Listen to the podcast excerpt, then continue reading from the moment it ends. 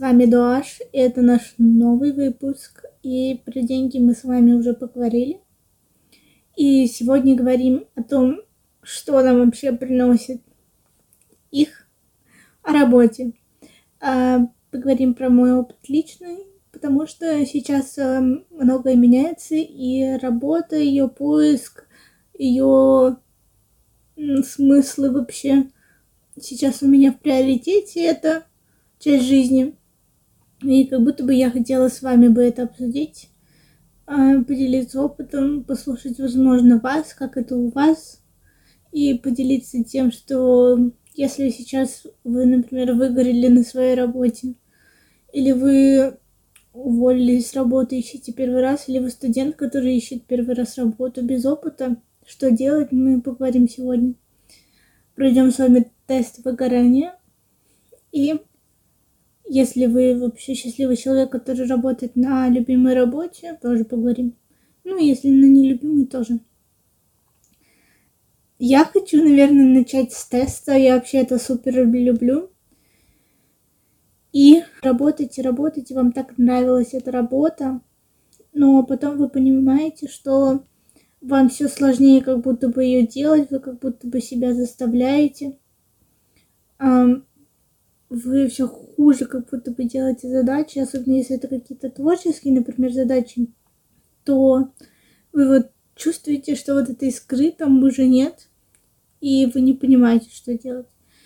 Или это работа с людьми, и вы вот самый пик, самый вообще, что звонок, что вам надо в отпуск срочно, это то, что когда вы работаете с людьми, вам эти люди начинают надоедать, раздражать, злиться. Вы злитесь на них. Это прям маркер такого выгорания. Ну, что это вообще такое? Это по отношению к работе. Это что-то вроде депрессии, но в профессиональной, с профессиональной точки зрения. И выгорание может э, стать толчком депрессии, то есть вы настолько много, например, работали, что у вас совсем не осталось ресурса на все остальные, там, почистить зубы, помыть голову. Это называется выгорели и заработали себе депрессию. Так вот, давайте с вами пройдем тестик небольшой. Он идет 3 минуты. Тут есть э, вариант общий. А специалисты помогающих профессий или медики, это вот то, о чем я говорила, когда мы много работаем с людьми и помощь людям именно с какой-то точки зрения здоровья, учебы и всего остального. Это очень много ресурсов занимает. И медработники должны больше акцент ставить на отдых. Они, по-моему, работают меньше, а учителя точно работают меньше с точки зрения у них больше отпуск и меньше часы, они до 4, до 5 работают, а не до 6. Это все потому, что э, ресурсы и нервы, грубо говоря, они тратят больше. Вот, вам предлагается 22 утверждения о чувствах и переживаниях, связанных с работой. Пожалуйста, прочитайте внимательно. Так, так, так. Если у вас никогда не было таких чувств, пишем никогда. Если у вас было такое чувство, или вы его ощущали в несколько месяцев, пишем иногда. Окей. Мы с вами общий будем проходить для всех профессий. Там еще есть руководители – про руководителей и про мечты как будто бы в своем бизнесе, и что если я буду работать сам на себя, это супер круто. Мы с вами тоже поговорим. Я чувствую себя эмоционально опустошенной. Никогда, очень редко, редко, иногда, часто, очень часто, ежедневно. Эм, надо уговориться мою ситуацию. Я уволилась, я сейчас ищу работу, поэтому записываю в том числе и для этого, если вам нужна я, психолог-подкастер, и при этом еще SMM-менеджер, дизайнер. Кстати, о том, что вы совмещаете несколько как будто бы навыков и профессий, хорошо или тоже скажем. Вот, если вам кто-то такой нужен, то пишите мне на почту. А, иногда, да, чувствую. После работы я чувствую себя как выжатый лимон. А, было часто, да, последнее время. Утром я чувствую усталость и нежелание идти на работу. Вот тут э, всегда приписка работы, как будто бы, да, но нужно понимать, что такие чувства произойти из-за других причин.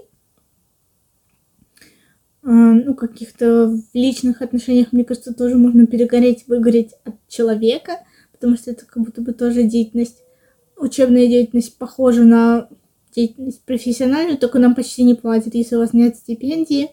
Ты также выполняешь достаточно много задач, которые достаточно формальны. Эм, и мне кажется, вот мотиватор не выгореть деньги, да, это большой мотиватор. А когда в учебе у тебя их нет, ты полагаешься только на смыслы, как будто бы на надежду на ближайшую перспективу, что ты делаешь это для будущего себя, что ты делаешь это для развития себя. Э, тяжело. Но надо сказать, что мотивирующие факторы это не только деньги, и мы с вами потом обсудим, что это. Так вот, я чувствую усталость, нежелание идти на работу. Иногда было. Я хорошо понимаю, что чувствуют мои подчиненные коллеги, стараюсь учитывать это в интересах дела как будто бы да, как будто бы я всегда пыталась, знаете, коллеги э, подчиненные, мне кажется, вот тут про коммуникацию стоит сказать, что э, очень важно, какая она у вас на работе, если вы работаете а в команде, кто-то вообще не может это делать, такой типа интроверт. Э, и, ну, кстати, интроверты, они могут делать работу хорошо в плане... Он вот не любит общаться, он действительно сфокусирован на своей задаче и делает ее супер. А, кто-то может быть недоволен тем, что да, он показался недружелюбным, но это уже не проблема специалиста, он не должен а, кого-то развлекать, со всеми дружить. А, вот у него есть сфера обязанностей, и он ее делает. Ну, как будто бы такая какая-то этика, во-первых, э, должна быть то, как мы общаемся в, комп- в компании. Кто-то супер формальный, значит, навают э, руководителей, коллег не обсуждают что-то личное с ними никогда. Кто-то крысятничает с коллегами, они там пьют чай и обсуждают, и они супер подружки, и они дружат, например, извне кто-то подписан друг на друга в инсте, кто-то наоборот ведет отдельный аккаунт, лишь бы там коллеги не увидели. То есть корпоративная культура везде разная, и очень важно э, сделать, э, во-первых, как бы вы хотели, вот, чтобы к вам относились, делайте так же. Я услышала в «Справиться проще», у них есть короткие видео по каким-то навыкам психологическим. И вот они сказали, что да, ты можешь проявлять эмоции, проживать их. Это просто нужно, необходимо, да, чтобы не заработать травму. Но никто не должен э, знать, что у тебя плохое настроение.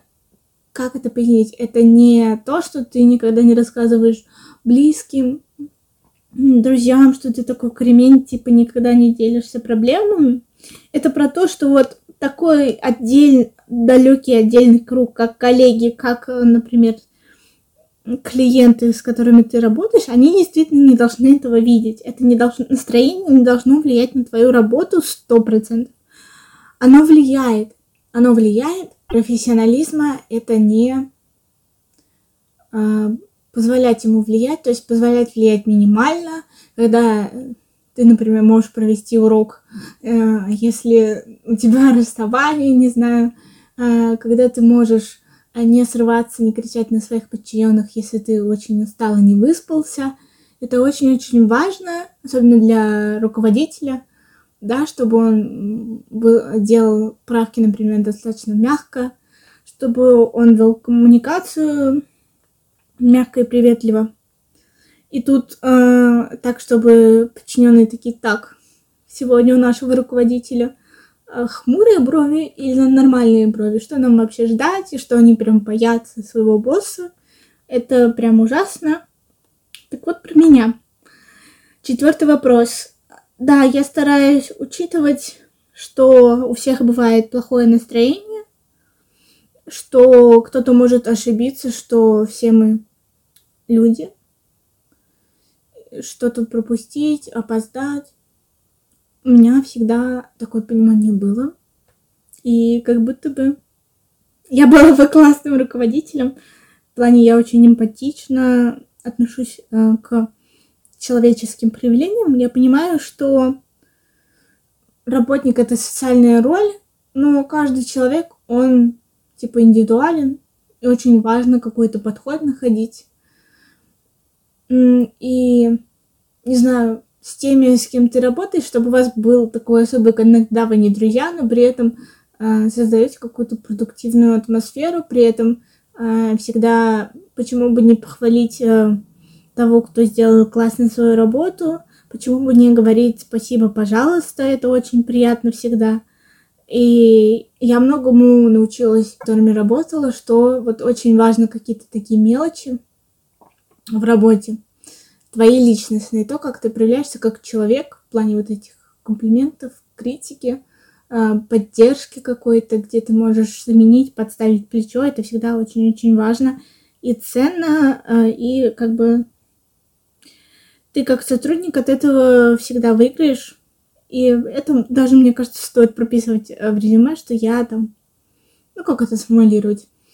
Коммуникабель... Вот коммуникабельность я всегда не понимала, что это такое, но как будто бы это это. То есть умение учитывать людей, прислушиваться, видеть их, вот их значимость, что они делают не рутину, да, что они э, тоже вкладываются, что у них классно получается, что бы можно было улучшить.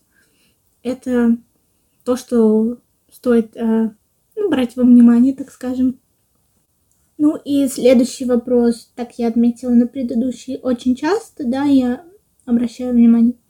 И следующий тоже с этим связан, именно про человеческие отношения, что доказывает, что они очень важны, так скажем, э, в работе. Я чувствую, что общаюсь с некоторыми подчиненными или коллегами как с предметами без теплоты и расположения к ним. Вот когда я поняла, что я выиграла, и это не то, чем я хочу заниматься, и, например, меняла сферы, для меня это было прям звоночком, когда вот я не хочу быть такой супер милой кьюти, и уже просто делаю задачи, там, э, закрываю их, Э, что-то пишу очень формально и жду, пока быстрее ответит. И все. Поэтому, да, действительно, иногда, поэтому помечу. Я чувствую себя энергичной, эмоционально воодушевленной. Эмоциональная воодушевленность. Я хочу с вами поговорить про мотивацию как раз, мотивацию к работе.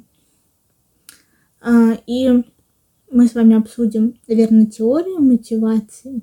Сейчас я открою их. Я их не знаю наизусть. Она училась на третьем курсе психологии. Но воодушевление — это именно цели и какие-то свои задачи в работе. Для меня это супер важно. Я никогда не пойду на бюрократическую какую-то работу, работу какую-то механическую, в которой я вообще не понимаю, для чего я здесь, почему я здесь никогда не пойдут только ради денег, насколько бы я их не любила.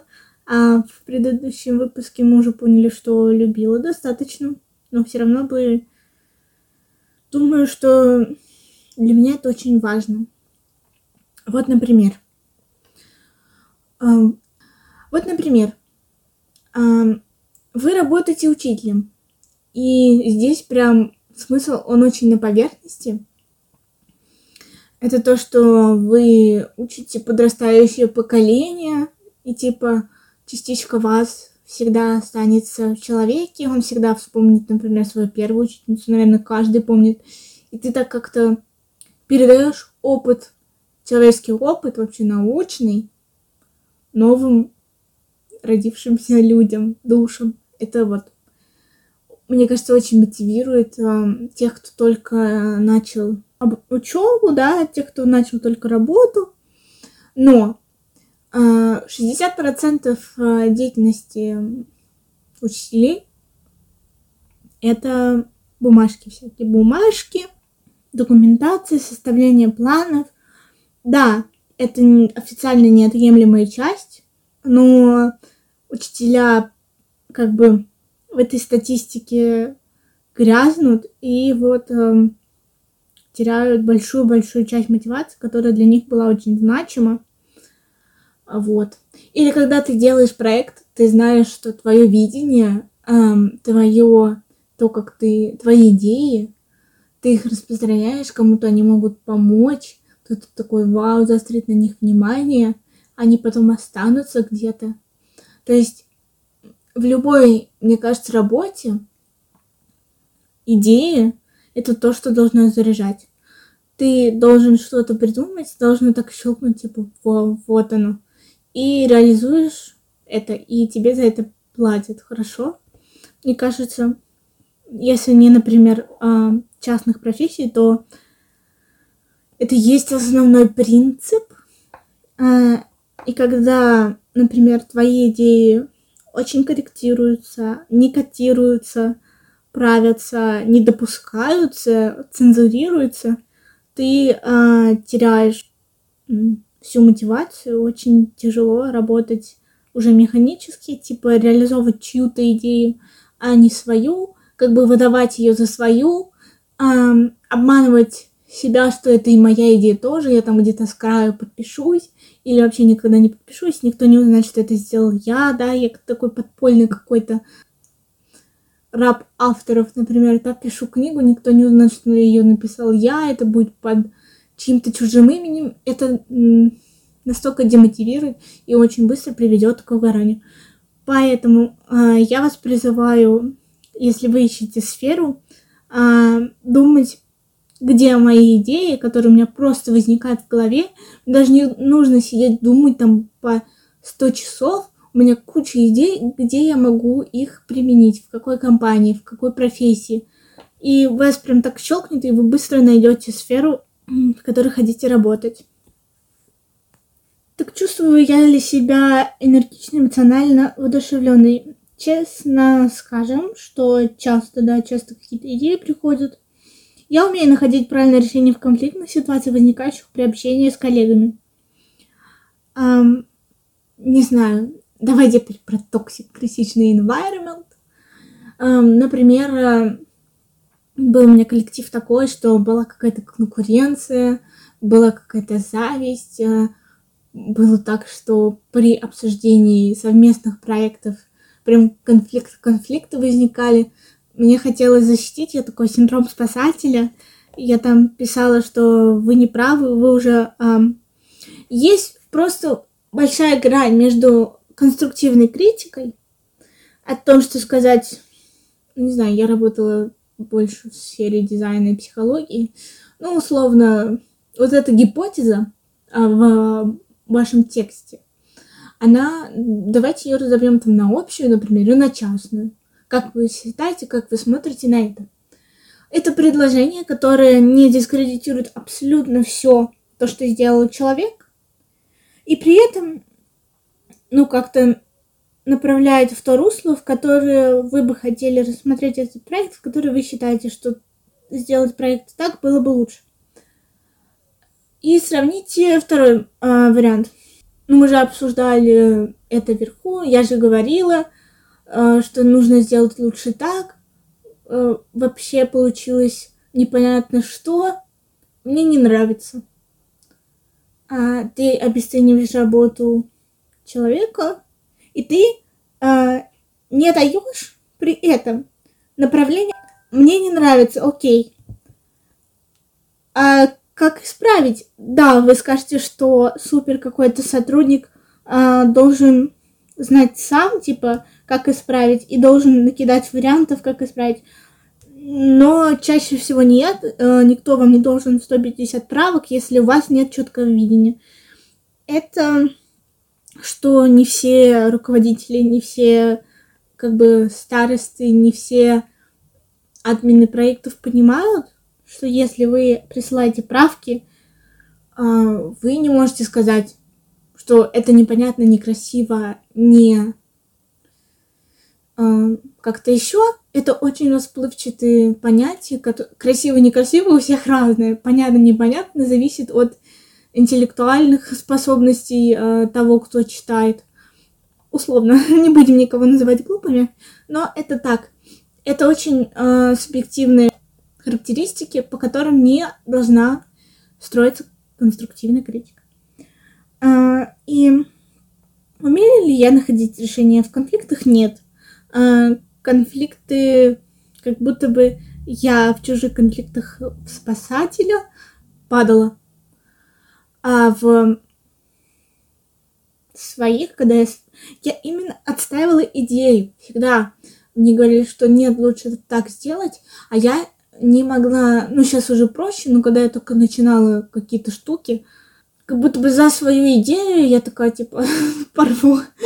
А, я говорю, нет, вот тут именно так нужно, и очень долго мне пришлось работать и работать над собой, чтобы понимать, что тот, э, ну, кто в компании, типа, выше, он как будто бы, ну, плохо так говорить, но он знает лучше, и не всегда, ну, а если ты придерживаешься этой концепции, так скажем, ты очень много сохранишь э, нервов.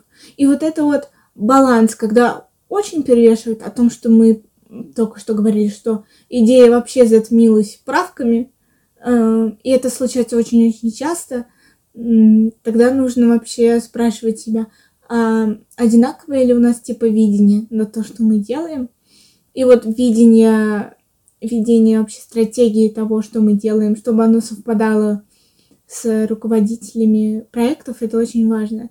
Иначе вы можете сколько угодно делать. Классно, круто, профессионально, то, как вы считаете нужно, важно для рынка, а это будет не приниматься просто потому, что видение красоты, понимание у руководителя э, другое, понимание, принимание, что для его компании важно, другое. Поэтому я отвечаю на этот вопрос редко. Чувствую ли я угнетенность и апатию? Сейчас нет. Это вот как раз было типа пик выгорания, поэтому редко.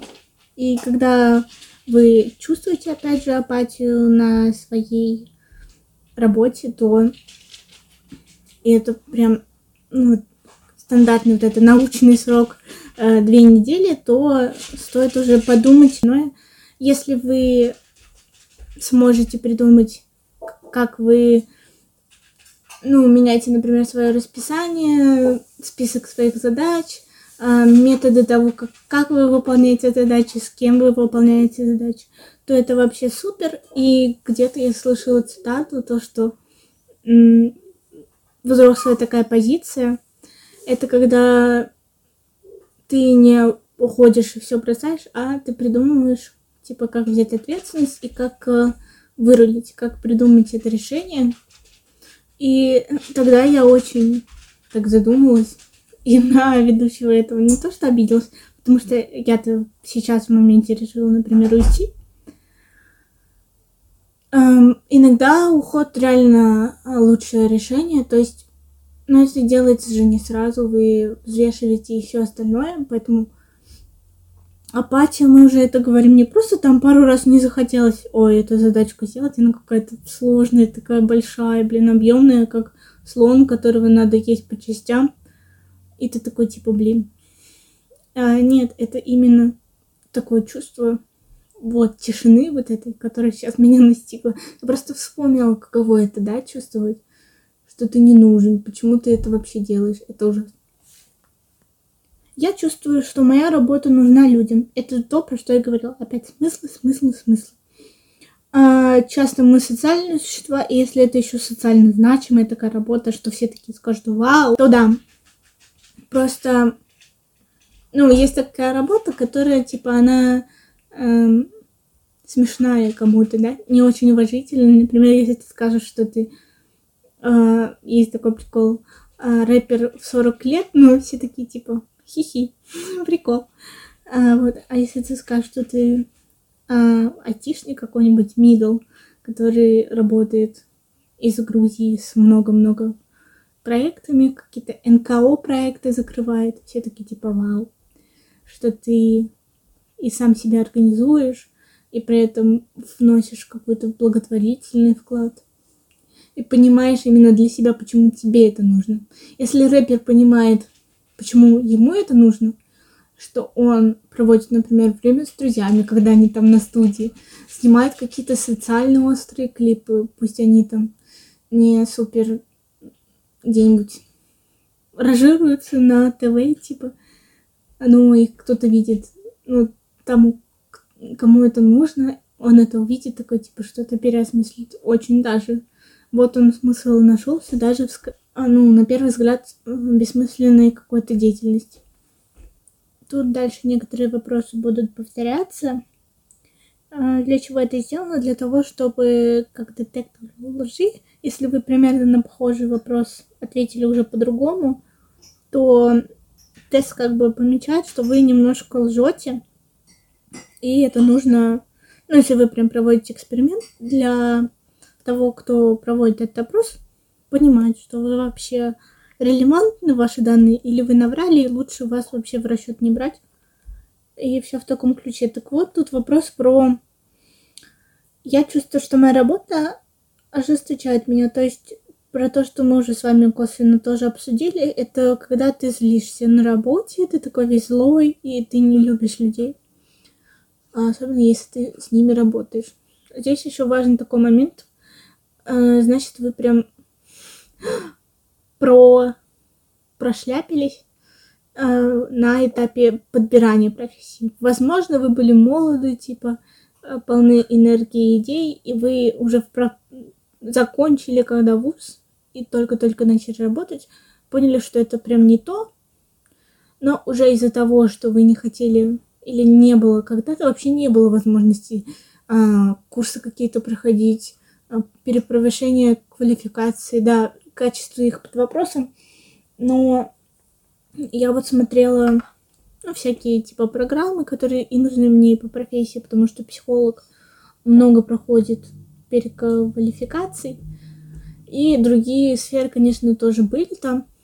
И все это достаточно бюджетно, освоить какую-то профессию снова. Есть пока еще программа магистратуры, что, оказывается, ты можешь два года поучиться и получить корочку от вуза государственного, если это вам важно. Да, на другой профессии имея, то есть эм, один диплом, получить еще один. И вот если вы поняли, что это прям не ваше, но все равно идти работать, во-первых, с каким энтузиазмом вы приступите, типа, к поиску этой работы, то лучше сразу передумать, особенно если вы, опять же, работаете с людьми, э, с детьми. Я не понимаю людей, которые они прям не любят детей. Но вот на самом деле есть такие люди, это не страшно, не делает тебя плохим человеком, если ты как бы не расположен к детям, если ты не умеешь к ним найти подход. Поюшка! Моя собака тут пришла порассуждать с нами про работу. Я так поняла, что мы с вами обсуждаем, обсуждаем э, вот этот тест. Уже прошло полчаса. Э, давайте-ка с вами обсудим этот тест про выгорание. Этот выпуск называется просто выгоранием, а остальные вопросы, типа как составить резюме, как искать работу, а, будет следующим. Следующий выпуск. Если вам такое типа окей, то напишите мне. Ну, скорее всего, да, я сделаю следующую вторую часть. И вообще я оставлю вам форму, чтобы вы оставляли э, идеи для следующих выпусков я придумала. Ну, небольшое такое отступление, потому что я поняла, что это получается одиннадцатый вопрос из 22, 45%, а мы с вами а, на получасах, а у нас негласное правило, мы записываем час. Так интересно как бы обсудить все это с вами, что мы, может быть, еще один тестик вот так пройдем и обсудим. Это я потом автор вам напомню, что за тест можно его пройти на psytest.org. Um, нет, я бы сказала редко. Я не тот человек, очень даже редко, который будет прям злиться на кого-то на работе. У меня много планов на будущее, и я верю в их осуществление. Перед тем, как я э, записывала этот выпуск про работу, про выгорание на работе, я вообще почитала, в этот раз подготовилась что пишут про это ин- интернет пространстве. и наткнулась на курс от Тинькофф, Тинькофф журнал. Там рассказывается как раз про поиск больше работы, и мы, давайте вот следующая часть будет про это. И там э, как составить резюме, как вообще подобрать примерно вектор и план поиска работы, что поиск работы это реально еще одна работа, что вы очень много делаете, чтобы ее найти. Как это сделать, типа сопроводительное письмо, тестовое задание, портфолио. Э, все это на самом деле классно, и было бы классно обсудить. Но там был э, самый начальный этап, план. И план мы вот сейчас обсудим тут. А, и там говорилось про то, что когда вы придумываете вашу профессию и вашу работу, вы просто примеряете ее на свою жизнь, потому что, ну, действительно, ты а, тратишь очень много своего времени, а, проживаешь большую часть своей жизни на работе, ну, делая работу свою. Кто-то по 6 часов, кто-то по 8, кто-то по 4 часа в день. Но это все-таки большой промежуток, который должен хотя бы вам не дискомфорт, да, приносить, а какие-то более-менее положительные эмоции и служить для чего-то, то есть как будто бы не впустую.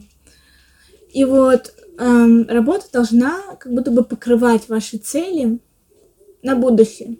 Про что я говорю, сейчас объясню. Например, у меня есть цель. Э, я хочу, так как я учусь на психологии, открыть потом свою частную практику в каком-нибудь, типа, вот как все это клише в кино. Это все я вот хочу вот так.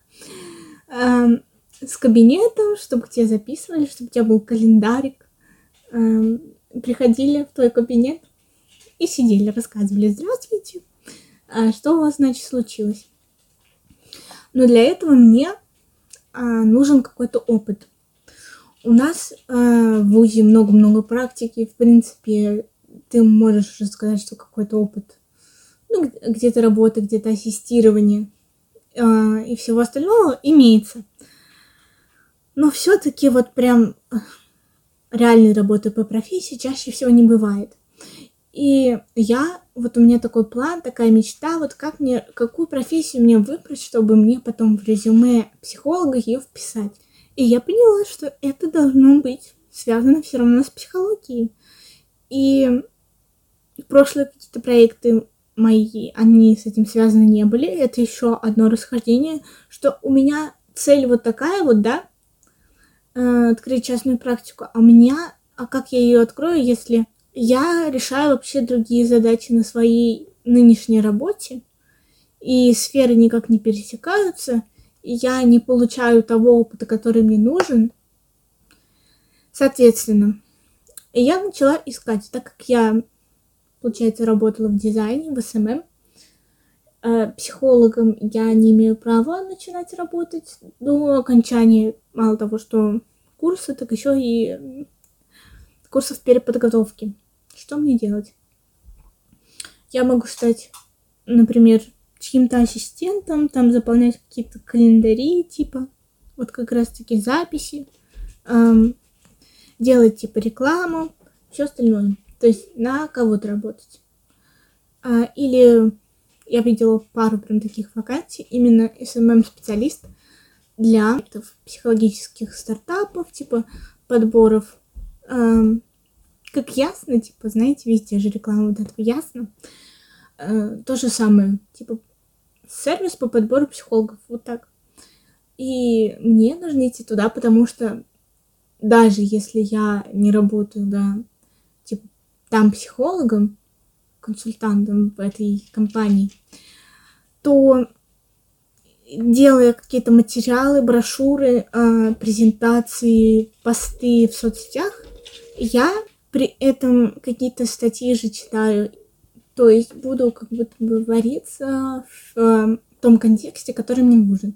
И узнавать что-то новое. Мне же нужно читать для материала какой-то, быть в потоке в этом, в каких-то новых теориях, эм, методики, может, подбирать. Ну, в общем, вы меня поняли. Если вы хотите в дальнейшем кем-то быть, то и не нужно брать абсолютно другую сферу, абсолютно другую вакансию, лишь бы там э, были деньги. Да, понимаю, что такие ситуации тоже бывают, у меня было точно так же, но когда ты уже где-то поработал, попробовал, опыт какой-то заработал, попробуй вот с этим опытом, который уже имеется, уже ближе к сфере, которая тебе нужна, важна и интересна. И помимо будущей сферы, например, э, ну, план, какой еще план может быть? Открыть что-то свое, насколько эта профессия поможет мне и навык, э, да, наработать, опять же, чтобы открыть ту же сферу и покрывать это по деньгам, но все как-то в деньги упирается в том плане, что если я мечтаю о будущем, не знаю, супер шикарном, э, вряд ли я буду выбирать э, вакансию на 10 тысяч рублей в месяц, я там буду смотреть что-то более релевантное, так скажем. Поэтому, ну тут больше, у меня много планов на будущее, и я верю в их осуществление. А я сказала про, чтобы ваша профессия э, соответствовала вашим планам и будущему, и целям. И именно это говорилось в Тинькофф вот этом журнале. Э, это такой небольшой типа мини-курс, который ты сам проходишь. Если вам интересно, то тоже пройдите его к следующему нашему выпуску. Вы его пройдете, уже все поймете, о чем мы будем говорить. Попробуйте это сами, это очень интересно. А сейчас я вам скажу название. Да, он так и называется. Курс о том, как искать э, хорошие вакансии. Это будет следующая наша тема выпуска. Итак, э, я отвечаю Uh, да, очень часто у меня есть планы на будущее, какие-то супер идеи. Моя работа все больше меня разочаровывает. Вот понимаете, что все, что мы обсудили, никаких идей, никаких вы не строите даже планы на будущее в профессиональном контексте. В плане, когда ты горишь какой-то идеей, ты всегда знаешь, типа, что тебе сделать следующим, у тебя какие-то идеи, ты это записываешь в свой какой-то контент-план, что придумать, какое-то улучшение, всегда думаешь, типа, как лучше сделать, что-то новое ввести. А когда тебе все надоедает, ты, ты типа выгорел, то ты делаешь просто по накатанной, типа никогда не придумаешь ничего нового, никогда никакие планы не строишь. Типа как получится, так и получится.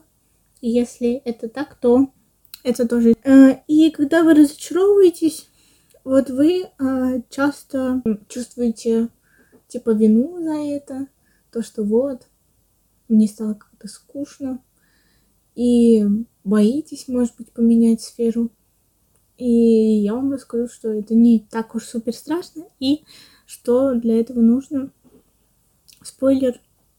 Э, да, много усилий, но мне кажется, что каждый сможет это сделать, если захочет.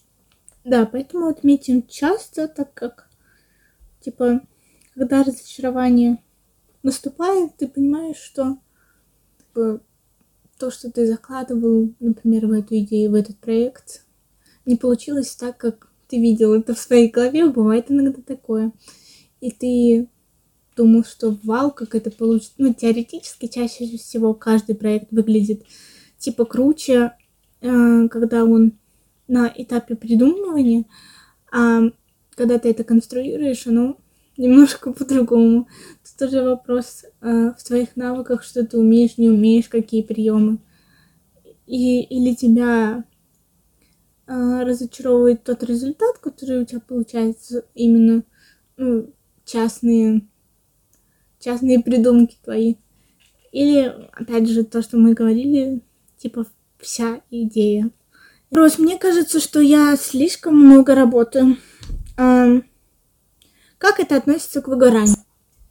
Это может к нему привести. Это относится наиболее прямым образом. Но, с другой стороны, э, я люблю много работать, люблю много делать, учебные типа задачи, рабочие задачи, потому что э, мне нравится этим заниматься, занимать чем-то свое время, что я типа занят, э, полезный человек, типа для общества и все остальное эм, много работать. Мне кажется, это неплохо много работать. А, если ты после этого чувствуешь себя не как в первом вопросе у нас было, чувствуешь ли ты себя как выжатый лимон, типа после того, как долго работаешь, много работаешь, то да. А если нет, то ты наоборот, типа, когда закрыл задачу, вот, например, есть э, какая-то задача рабочая, и ты пока ее не закроешь, ты, ну, чувствуешь себя как-то, типа, тревожно и такой, типа, вот лучше я сделаю, чтобы у меня все было сделано, типа, отправлю, закрою, и уже не вернусь к этой задаче, что у меня все сделано круто, классно, и на это действительно нужно потратить время, ты понимаешь, для чего, зачем, почему. Да, это классно. Плюс ты понимаешь, что если я много работаю, то я много получаю, а не так, что я много работаю или работаю больше обычного и получаю, в принципе, то же самое, как с точки зрения э, результата. То есть много работать э, и получать эффективный э, результат это разные вещи. Э, у нас был, я помню, курс менеджмента, и там разбирали такой момент, что ты можешь находиться в результате очень долго.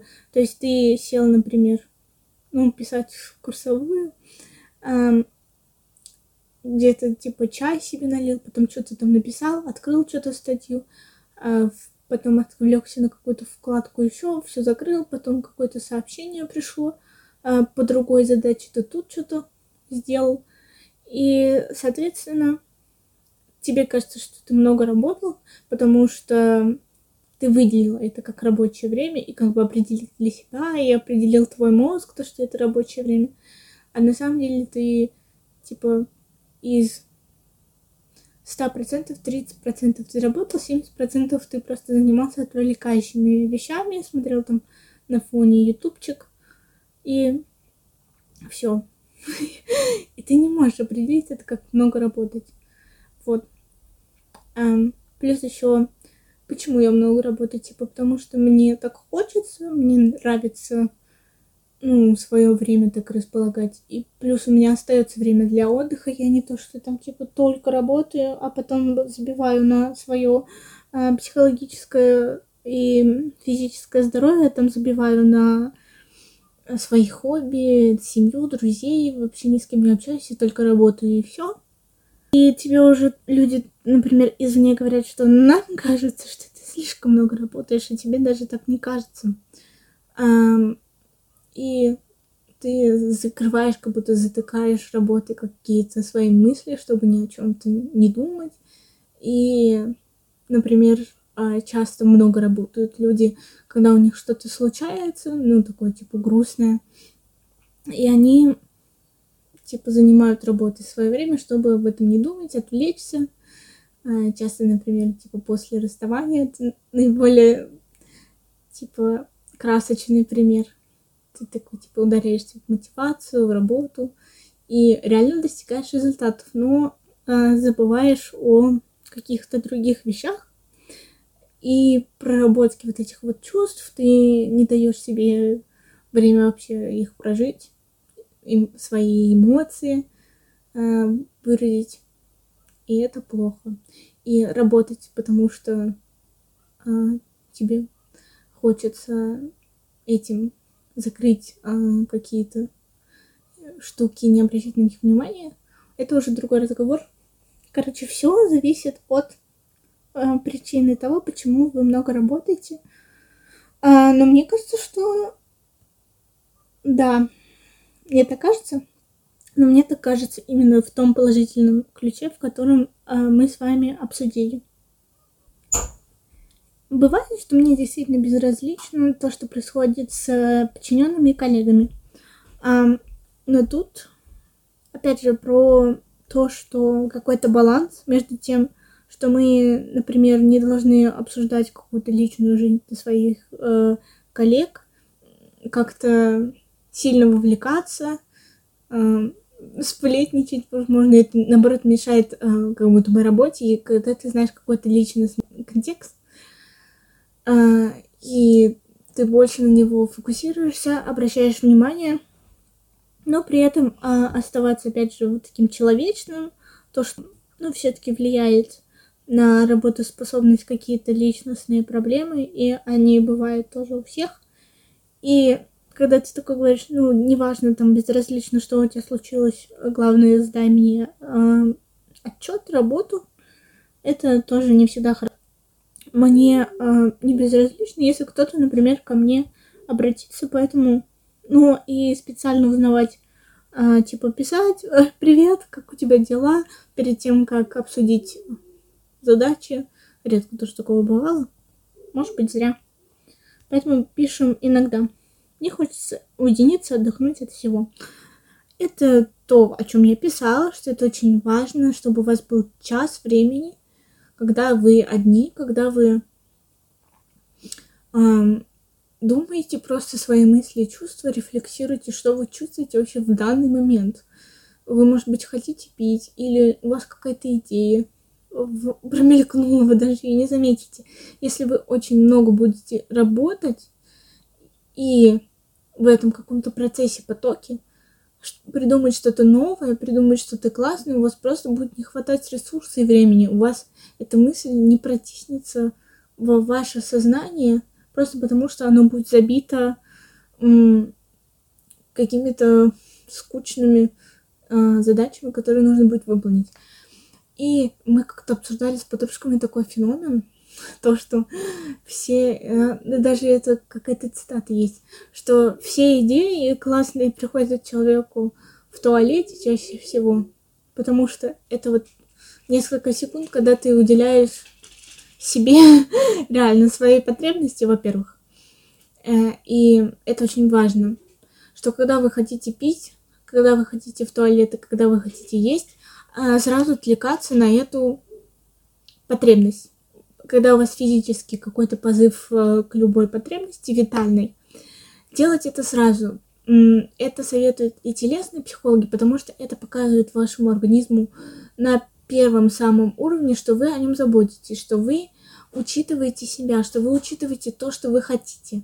Когда вы понимаете, что вы потерялись и не понимаете, что вы хотите вообще от жизни, если мы говорим в этом контексте, который сегодня обсуждаем, что вы не понимаете, что вы хотите заниматься, чем работать, какие идеи воплощать, это банально может идти э, из-за того, что вы и никогда и не обращали, чего вы хотите. Вы всегда работали допоздна, не поев, не поспав.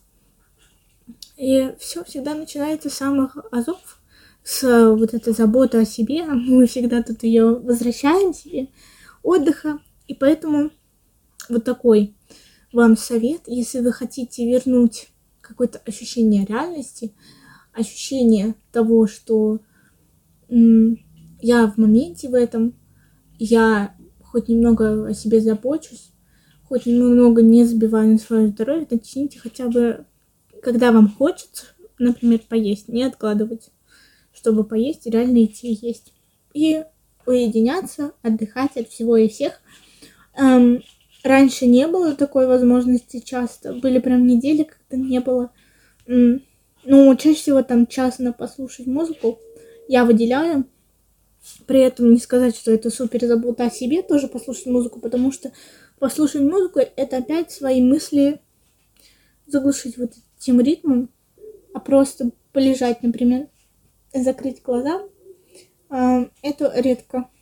Поэтому мы так и пометим редко. Для тех, кто проходит прямо сейчас этот опрос со мной, напоминаю вариант ответа. Никогда, очень редко, редко, иногда, часто, очень часто, ежедневно, редко ставим. Я легко могу создать атмосферу доброжелательности и сотрудничества в коллективе.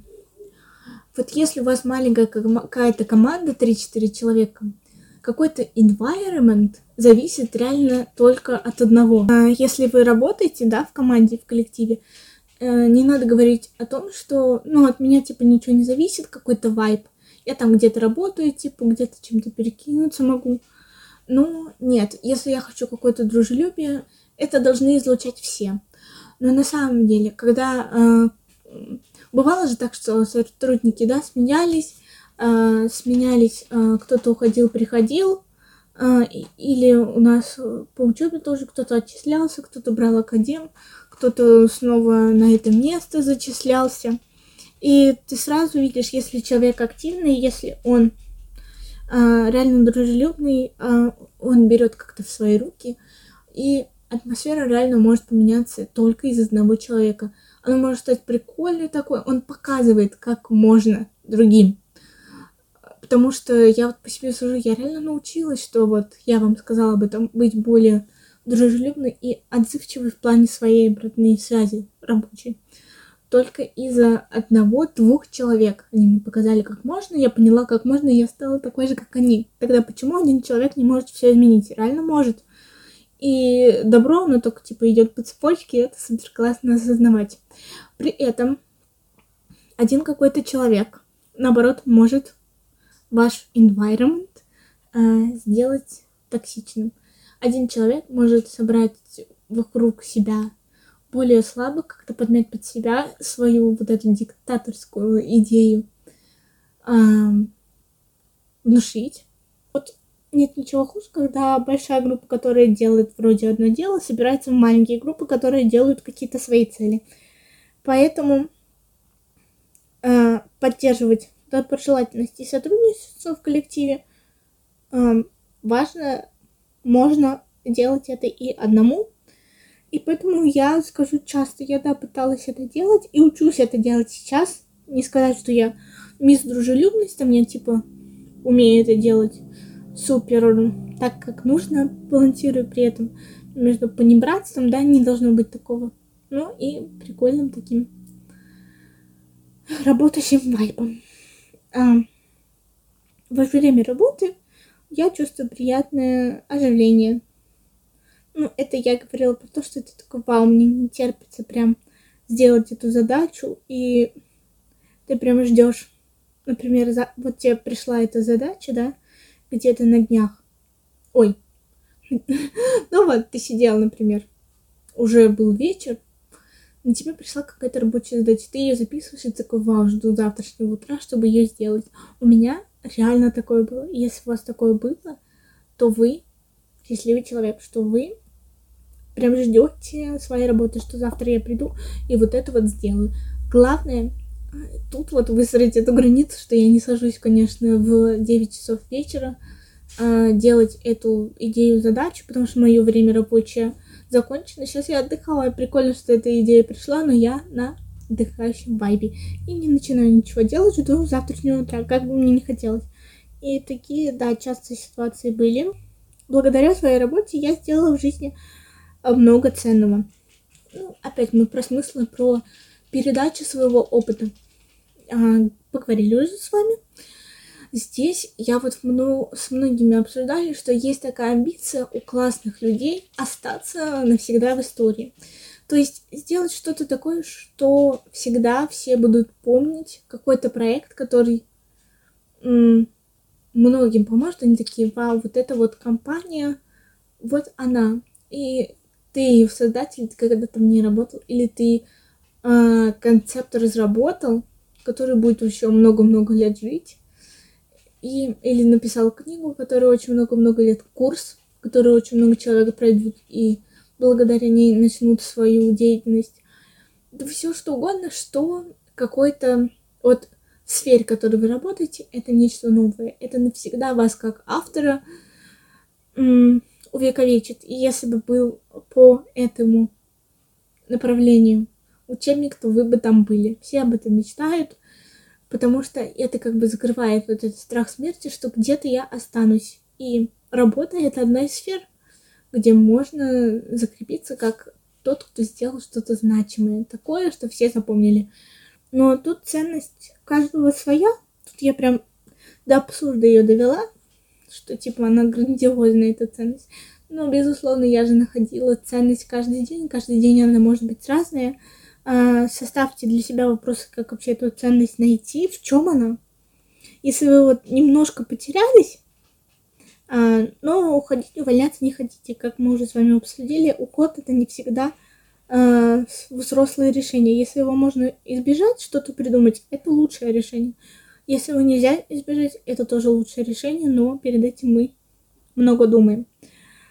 Так вот, выписать именно ценности, чтобы я мог сделать ценного нового в уже существующей, да, своей э, реальности, то сделайте это. А, часто, да, пометим, очень часто даже давайте выберем.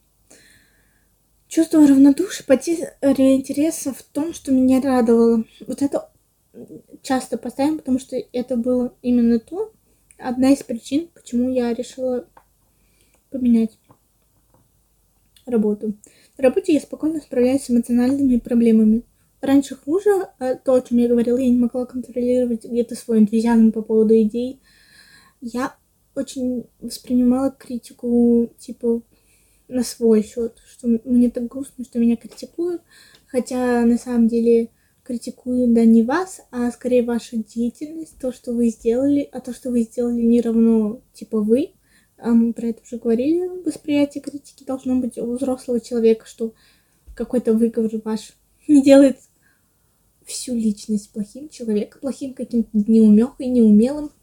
Нет, это неправда. И это именно наша эмоция, вот это вот первое, а чаще всего это что? Разочарование и грусть, потому что меня поругали, такая немножко детская, то что как родители меня как будто поругали в детстве. А, ты немножко так проецируешь это. Поэтому, ну, иногда поставим, иногда. Я еще близка к совершенству. В последнее время мне кажется, что коллеги подчиненные часто перекладывают меня груз обязанностей. Вот это тоже э, стоит обсудить а вы выгораете, потому что вы э, свои обязанности исполняете, вы выгорели в их процессе, или вы выгораете, потому что это вообще не ваши обязанности, вас почему-то заставили это делать. Так в процессе понемножку, помаленьку добавляли вам тут, ты можешь делать. Э, еще это могут э, заправить под таким соусом, типа никто кроме тебя лучше не сделает. Или мы там вот развиваемся, открываем ну, новый отдел, давай ты его тоже возьмешь а, но при этом не оговаривается, что у вас еще одна ставка, как будто бы даже. А это действительно может быть так. То есть целая эм, отдельная профессия вешается на вас. Когда это так, когда вы не понимаете, где заканчиваются границы ваших обязанностей, что здесь вот вы можете уже сказать, что это не в моей компетенции, я не смогу это делать. Тогда тоже может наступить выгорание. Давайте посмотрим на мои результаты. Итак, у нас тест масс Лач Джексон. Если вы хотите его найти и пройти, это трехмерный конструкт, включающий в себя эмоциональное истощение, деперсонализацию. Это даже уже не, э, не осознавание себя, при том, что я говорила, что мы уже не понимаем, типа, где мы, где наши потребности, у нас только работа, работа, работа перед нашими глазами, это ужасно. И мы эмоционально отстраняемся. Вообще даже можем не чувствовать своих эмоций, своих чувств, безразличия, формальное исполнение профессиональных обязанностей без личной включенности, сопереживания. В отдельных случаях негативизм, циничное отношение в контексте выгорания предполагается формирование особых деструктивных взаимоотношений с окружающими людьми. А сам как процесс деперсонализации вообще страшный такой, когда ты эм, смотришь в зеркало, ты не понимаешь, что ты это ты, как будто бы тело другого человека, и немножко так, ну, грубо говоря, с ума сходишь. Для меня это всегда было так. Очень жутко про деперсонализацию читать. И редукция профессиональных достижений, когда ты уже обесцениваешь, например, свои достижения, думаешь, что ничего такого классного я не делаю, или кто-то может это помогать, обесценивать тебя, например. Тот же руководитель тоже может тебя обесценивать или сам ты. Отражает степень удовлетворенности человека собой как личностью в профессиональном плане. А неудовлетворительный показатель отражает тенденцию к негативной оценке компетентности, продуктивности и, как следствие, нарастание негативизма, отсутствие мотивации, тенденция к снятию ответственности, к изоляции, отстраненность, отстраненности и неучастие избегания работы в целом. Да, когда я... У меня был момент, потому что чатик, чаще всего рабочие чатики в Телеграме, и я боялась зайти в Телеграм, что мне кто-то напишет, что меня еще плюс одна задача. У нас выделяется системный индекс выгорания на основе математической модели определения расстояния между точками в пространстве. Э, метод э, помогает получить показатель от нуля до единицы максимальное выгорание. И у меня получилось 46, что почти половина. Что как бы нормальное такое. нормальное такое а, число. Половина. Но а, я вовремя это обнаружила, я у себя это вижу. И поэтому я даю сейчас себе время отдохнуть от рабочих каких-то задач. Вот.